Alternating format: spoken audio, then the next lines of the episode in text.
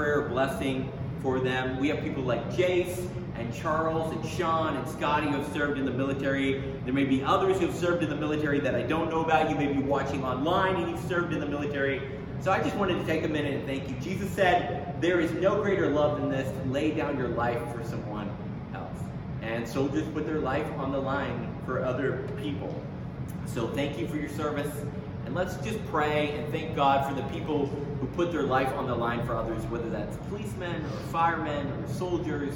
We appreciate those who sacrifice their well being for others. Jesus, first of all, we want to thank you for putting your life on the line to rescue all of us. Thank you for coming and dying. And Lord, thank you for the men and women who live sacrificial lives of service, whether that's in the military or whether that's first responders. God, we are so grateful for the people who bravely step up and stand out for other people. Lord, thank you for the, the men and the women in our church and our online community who have put their life in harm's way for the good of others. And God, I pray that you would just bless them, encourage them, let them know that they are loved and that their sacrifices have not been in vain, but they are valued and appreciated. And God, I pray today that as we come and open up your word and we read about how you lived and loved, Lord, I pray that you will move in our hearts and our minds, that we will know that you are alive and well and you are at work. God, I pray that we don't get more information for our heads, but you truly stir our spirits, that you move inside of us, that you remind us that you're a living God and you're still at work in our world, and that starts in us. And I pray all these things like I believe Jesus Christ would. Have you ever had somebody tell you something and you're like, that's really good news? I- I'm glad you said that. And then later on you find out, well, what they said wasn't actually true. Like maybe somebody told you, I love you. And you're like, yes, they said it. I'm so happy. But later on you find out, oh, they didn't say that. They just said that so they could get something. Or maybe somebody told you, like, I stopped gambling. And you're like, yes, that's good news. Or I stopped taking this illegal substance or overindulging in this substance that's been leading to my life being more difficult. And you say, that's great. And then later on you find out they lied about it. And like it sounded like good news, but later on when you found out that it wasn't true, everything that you thought was good turned to ash. I'd rather have a hard truth to swallow than someone tell me a pleasant lie that I find out later wasn't good at all because it wasn't true. And some churches and some religions end up telling us exactly that. They tell us a pleasant lie rather than a hard truth. They tell us what we want to hear so that we attend and behave and give. And so they say things that we want to hear so they can get something from us. Sometimes people tell us what we want to hear so we give them what they want. In Galatians 1, verses 6 through 9, Paul had started a church in Galatia, in this region of Galatia, and he was he had started several churches, and he was writing this letter back to them because he heard something about them. And he said this I'm astonished that you so quickly deserted the one who called you to live in the grace of Jesus Christ, and you're turning to a different gospel. You're turning to a different good news, which he says is really not good news at all. Uh, evidently, some people are throwing you into confusion and are trying to pervert the good news of Jesus.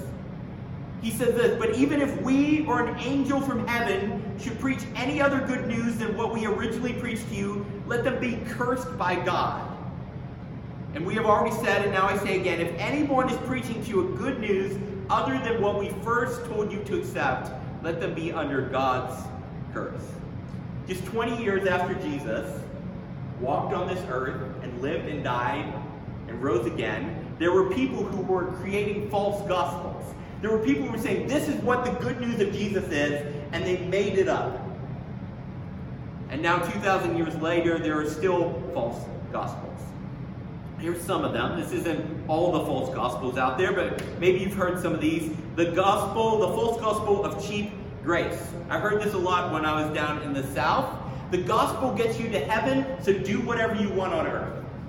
Live however you want. It doesn't matter. It doesn't matter what you do. Do whatever you want. Have a good time because you're going to heaven no matter what. Cheap grace. There's a prosperity gospel. It's a gospel that says, like, hey, come to Jesus. He'll give you money. If you become a student of the way Jesus lived and loved, you'll get rich. I got, man, I, that gets my attention. I'm like, I'd like to be rich. Or they say something like this you become a student of Jesus, you'll never be sick. You don't want cancer? Become a student of Jesus, you won't get cancer. The only problem with it, that sounds like really great news, is people who love Jesus get cancer. People who love Jesus don't always have money. And what they say to that is, well, you didn't have enough faith. So not only are you going through something hard, but it's your fault because you didn't believe enough. Or maybe you've heard the gospel of exclusion. that says the gospel, the good news is only for some people. God, when He was creating the world, created some people to love and some people to hate, and some people are in and some people are out, and God just made the gospel for the special people, and some of you just aren't special, so sorry. These are some of the false gospels in our world today. And when I first started writing this sermon, I was going to take all the false gospels I could think of today and I was going to pick them apart and explain why they're not good and why they don't actually reflect the good news of Jesus Christ. And then I remembered what a friend of mine told me a few years ago. He was working at a bank, he was a bank teller, and uh, I was asking him about his job. And I said, So, how do you identify counterfeit bills? I've always been fascinated by that. Like, what do you do? And I said, you know, like, what do you look for in a counterfeit bill? He says, Alex, they never teach us to look at the fake bills. He says, because the fakes change all the time.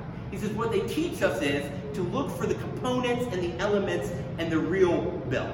And so he started walking me through some of these things like the strip that goes through the, the middle. Some of the older bills, it's inside, but when you hold it up to the light, you can see the strip in it. He also talked about the watermark. And he says, we look for the elements that are found in the real bills. And then he says, we automatically, because we know the real bills so well, when we see a, a fake, we automatically know it's not a real bill. So I started thinking about that, and I realized what we, what we don't need to do is study the fakes. What we need to do is study the real gospel, understand the good news so well that we can instantly recognize the fake. We can say, wait a minute, where's the watermark in this? Wait a minute, where's the strip in this? Where's the color change in this um, in this gospel? If we know the real gospel better, we'll recognize the fakes more easily. See, most of the time, a false gospel sounds good and is just subtly different than the real gospel. But the more intimately we know and experience the real gospel, the real good news of Jesus, we will be able to subconsciously reject the false gospels we encounter. We need to know the real gospel so well we can instantly spot a fake. There is only one gospel, only one good news, and the good news of Jesus is costly. And I think this is an essential element, an essential component of the real gospel that we need to understand. It's costly, but it's worth the cost. And Jesus talked about this in Mark chapter 8, verses 34 through 38. He called the crowd to him along with his disciples and said, Whoever wants to be my disciple, remember the word disciple means a student of the way that I lived and loved, must deny themselves, take up their cross, and follow me. Whoever wants to save their life will lose it, but whoever loses their life for me and for the gospel, for the good news, will save it. What good is it if you gain the whole world, yet you forfeit your soul? Or what can anyone give in exchange for their soul? Uh, do you remember that movie, uh, The Princess Bride? I love that movie. Justin hates that movie.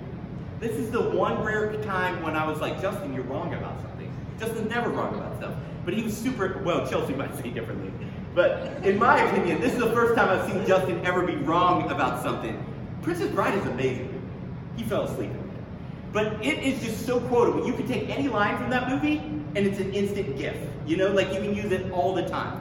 There's this great line in there where he says to um, Buttercup, who he's rescuing slash kidnapping, he says, Life is hard, Highness. Anyone who tells you otherwise is trying to sell you something. You know, what do marketers say? Life could be easy if you have this. Life could be good if you have this. Jesus isn't trying to sell us. That's something I, I love about Jesus. That's something I love about the gospel. He says really clearly here, he says, if you're going to accept the gospel, if you're going to embrace it, if you're going to live it, if you're going to become a student of the way that I lived and loved, it might cost you something. He says it won't just might cost you something, it will cost you something. It'll cost you your life. See, the real gospel doesn't try to manipulate us or coerce us. It doesn't have hidden fees. It's upfront about the cost. Have you ever signed up for something and like the the fine print is like pages long? And then after you get your first bill, you're like, what's all these extra charges, Verizon? What are you doing? Like you said it was going to be $39.99 a month, and now it's 155 a month. Like, what happened? And they're like, well, there was a surcharge in a, a activation charge. There was a secondary charge to the first surcharge and a state tax. And you're like, what in the world? Jesus is upfront about the cost. He says the gospel is going to cost you. And if you hear about a gospel that claims to be the gospel of Jesus and they say, there's no cost, that's a warning sign that it might be a false gospel. In Luke chapter 14, Jesus starts telling these stories. He says, if you're a general and you're about to go to war, you're going to see how many soldiers you have and to see if you have enough troops to take the opposing army. He says, you're going to count the cost. He says, if you're building a house, you're going to see how much it's going to cost so you don't run out of money halfway. There was a house next door to my parents in Tennessee, and they started building it, and they ran out of money halfway through, and it sat half completed for several years. Until someone else came through, bought it, had the financial backing, and actually finished the home. And Jesus says you should count the cost before you become a student of the way he lived and loved. He says the gospel will cost you your life. And so he says, count the cost. He says, if you're not willing to pay, don't become a follower. Don't embrace the gospel. Jesus says if you're going to be a student of the way that I lived and loved, you need to take up your cross. What a weird thing to say. He gathered this crowd of Jewish people here and he says, Hey, if you want to be a student of the way that I'm living and loving, I'm a rabbi, I'm teaching you a way of life based on these scriptures. If you're going to be a student of that lifestyle, you need to start by taking up your cross. You need to deny yourself and follow in my life. Now, when Jesus said this, the cross was not a religious symbol at this time.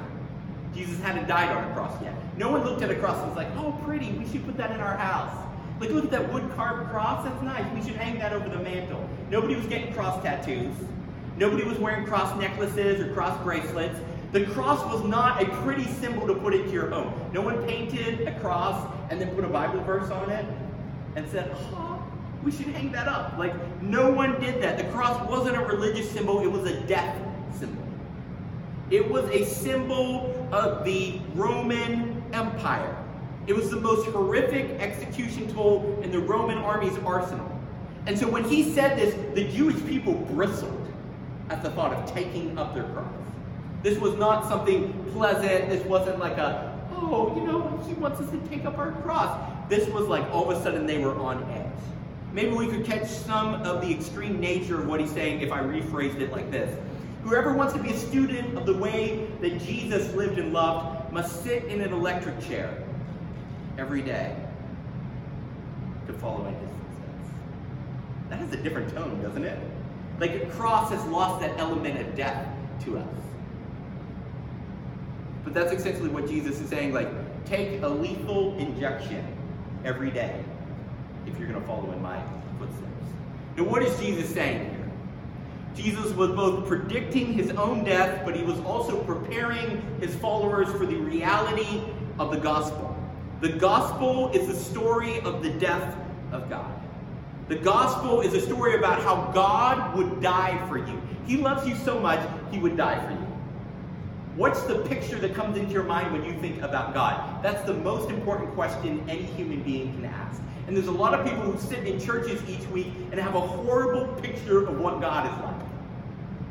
What is God like? God is like Jesus. Jesus said, If you have seen me, you have seen the Father. What is God like? God is willing to die for you. He loves you.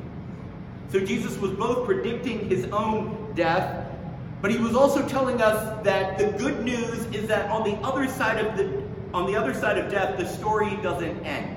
Death isn't the end of the story. Death is just the beginning of a better story. So what does Jesus want us to do? Like, so we read this passage, you say, okay, Alex, I get it. This was a controversial statement for Jesus to make, but he tells us to take up our cross. I remember um, there was this one professor in seminary. He was like, take every passage in the Bible literally. I mean, is that what Jesus is saying right here? Is he saying that we should go and get a wooden cross and we should just start like walking around with it? You know, have you seen Philly Jesus downtown Philadelphia? He wanders around with a wooden cross. He got arrested a few, uh, probably about a year ago, because he went into an Apple store in downtown Philly to check his email, and he took in the wooden cross, and they're like, "Sir, you can't bring that in here; it's blocking the aisle." And he's like, "I take my cross everywhere I go." And so he dragged his cross in, and so they had to detain him and take him outside because he dragged his cross around. I've seen him. I've been down at Rittenhouse Square. Um, doing some touristy things with some people out of town, and he was down there preaching, wandering around with his cross, dressed in robes, Philly Jesus. He's also on Twitter, surprisingly active. And um, so, anyways, is that what Jesus is saying? Like, does he want us to walk into work and be like, hey, Steve, Mondays, right? You know, you're just walking around with your cross, or walk into your, your college class, and your professor's like, uh, what's up with you? Did you do your paper? No, but I got my cross with me. You know, like, is that what Jesus is saying? Like, he wants us to drag a wooden cross around. When I was in Tennessee, there was a guy, and he had a big wooden cross, and he would walk up and down the highway with it. But he had wheels on the back of it, because I guess he got tired after a while of dragging it. So there was like bicycle wheels back here, and he's walking up and down the highway with it. Is that what Jesus wanted? Is that what he's talking about? Obviously, I don't think that's what Jesus is talking about. So, what is Jesus talking about? What does it mean to pick up your cross? You aren't ready to live and love like Jesus until you're ready to die to the way you have been living and loving. The gospel demands all of you. Good news can be costly. You say, wait a minute, Alex. Good things aren't costly. Sure, they are. Good things are costly all the time. Darby and I are adopting. We're thrilled about that. That is not just good news, that is great news. We're so excited about that. But let me tell you, it's costly. It cost us about $15,000 up to this point, and it's going to cost us another 15,000 until we hold that baby in our arms. That's costly. That's a lot of money, but it's worth the cost. Sometimes good things are costly. A wedding, weddings are good news, right? There's people who wait their whole life like, I can't wait for my wedding. But let me tell you this, weddings are costly. I know some people 10 years into their marriage who are still paying off their wedding. Moving to a new city might be exciting, it might be your dream city, but it's costly. Your dream home is going to be costly. Your education, good news, you got to go into the school you wanted, it's going to be costly. But they are worth the cost. And that's exactly what Jesus said. He said, gaining the whole world is not as valuable as experiencing the good news. The most valuable thing you have is your life. And he said, the gospel is worth your life. A gospel that doesn't cost you anything is a false gospel. And you say, wait a minute, Alex. Are you saying that we earn the good news from Jesus, that we earn salvation from Jesus? Are you saying that somehow we make this deal with God and we have to uh, like give our life and so then he trades us this goodness from him? Jesus made it very clear you can't earn the good news. If we could earn it, he didn't need to come and die. He'd just be like, hey, start earning it. Get on it, you know? He earned it for us on the cross, but he made it clear that the gospel would be costly if we took the free gift that he paid for us. You say, wait a minute, how can something free to us also cost us something? Justin several times, repeatedly, like he, we'll be talking, and he kind of glances at my stomach. He doesn't make it real obvious, but he's like, you're getting fat. I mean, he doesn't say that, but it's obvious that's what he's thinking. And here's what he said to me several times. Here's what he said several times. He goes, Can I buy you a year membership to the gym? I'll buy you a year membership to the gym. And I'm like, That's so nice of you. And I keep saying, No. It's a free membership. Why wouldn't I take it? Because I know if I take that free membership, it's going to cost me. It's going to cost me time. It's going to cost me sweat. Is it going to be good news? Is it going to be better for me? Is it going to be better for my health? Better for my life? Better for my marriage? Better for everything? Yes. But I keep saying no to this free gift because I know that free gift will end up costing me something. The gospel is the exact same way. Jesus offers you a free gift. Come embrace the presence of God. Live in the presence of God so that you can live and love like I do. But we know that will cost us our old life if we accept that free gift. The good news of Jesus will cost you your life, but the good news is his life, a better life in you. You are dying to the familiar to live the good news, a new life. See, the gospel isn't something we just intellectually understand and affirm to. It's something that we carry into our everyday lives. It's a cross you pick up every day. The good news is lived by dying. Darby keeps saying this really weird thing. She's like, when I die, I'm like, don't. We all know the way I eat and the fact that I don't accept free gym memberships, I'm going to die first. Um, but Darby says, when I die, I don't want to be cremated. I don't want to be buried. I want to be a tree pot. I'm like, what in the world is a tree pot? And so she saw this thing online where they essentially plant a tree in your dead body so this tree grows out of your corpse. And so people can come and visit that tree and be like, that's where mom's buried, that's where grandma's buried, and there's a tree there that grows out of your body. And they're like, it's a better use of, you know, resources, it's environmentally friendly. As weird as that might sound to us, spiritually, that's exactly what the good news says. Out of the carcass of your old life, Jesus wants to birth a new life. In John 3 3, he said, I tell you the truth, no one can see the kingdom of God unless they're born again. When we die to the way we want to live and love and become a student of the way Jesus lived and loved, we pick up the cross and we carry it into our workplaces, into our communities, and into our schools. See, a false gospel promises something like money, like, hey, serve Jesus, you might get money. Serve Jesus, you might get health. Serve Jesus, you might have that perfect, happy American family. But the true gospel promises a cross. A false, a false gospel ultimately disappoints because it isn't real. A true gospel, man, I've said gospel so many times I can't even say it anymore. A true gospel actually satisfies because it's the only way to experience the abundant life of Jesus. I believe that Jesus lived the greatest human life of anyone who's ever lived. And he invites us to live his life by accepting his false gospel says we can add Jesus to our lives and he's going to make our lives a little better. A true gospel says there's nothing salvageable in our life and he's going to completely demolish and rebuild a new life, his life, in its place.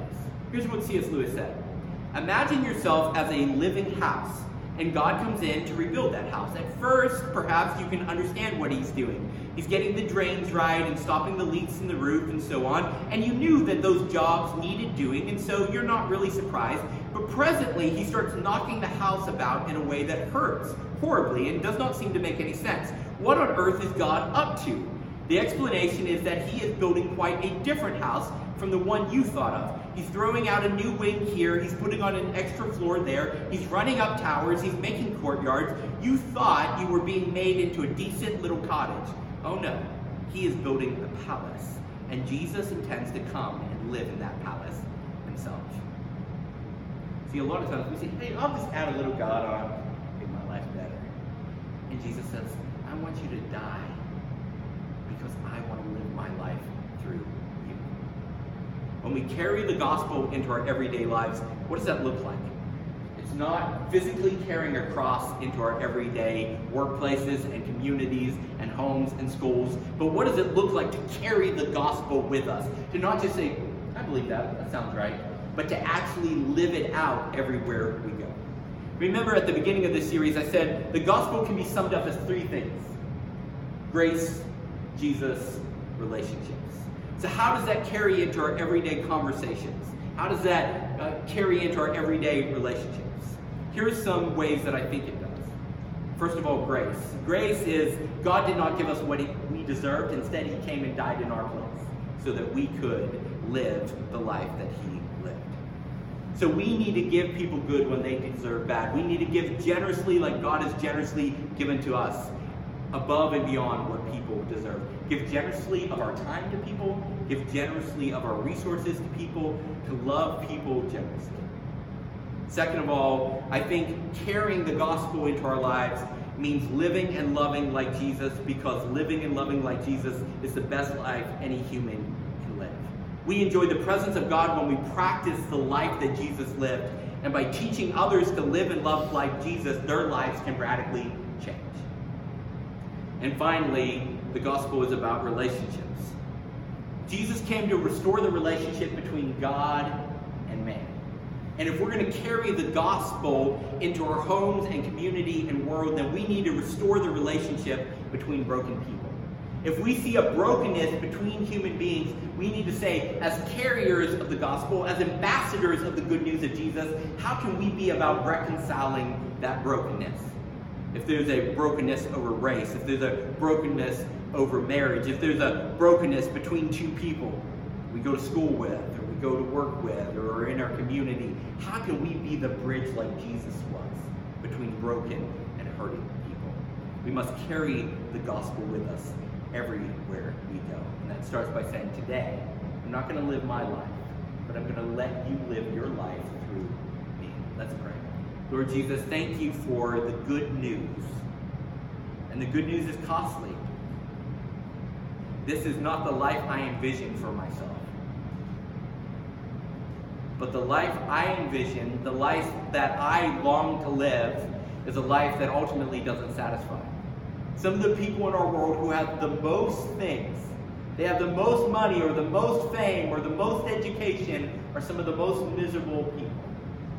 And I think the most satisfying life to live is the life where we live out the good news of Jesus Christ, where we live and love like you, where we reconcile broken relationships, where we show people grace. God, will you make the gospel not something that we believe in our heads, but something that we live in our everyday lives? I pray all these things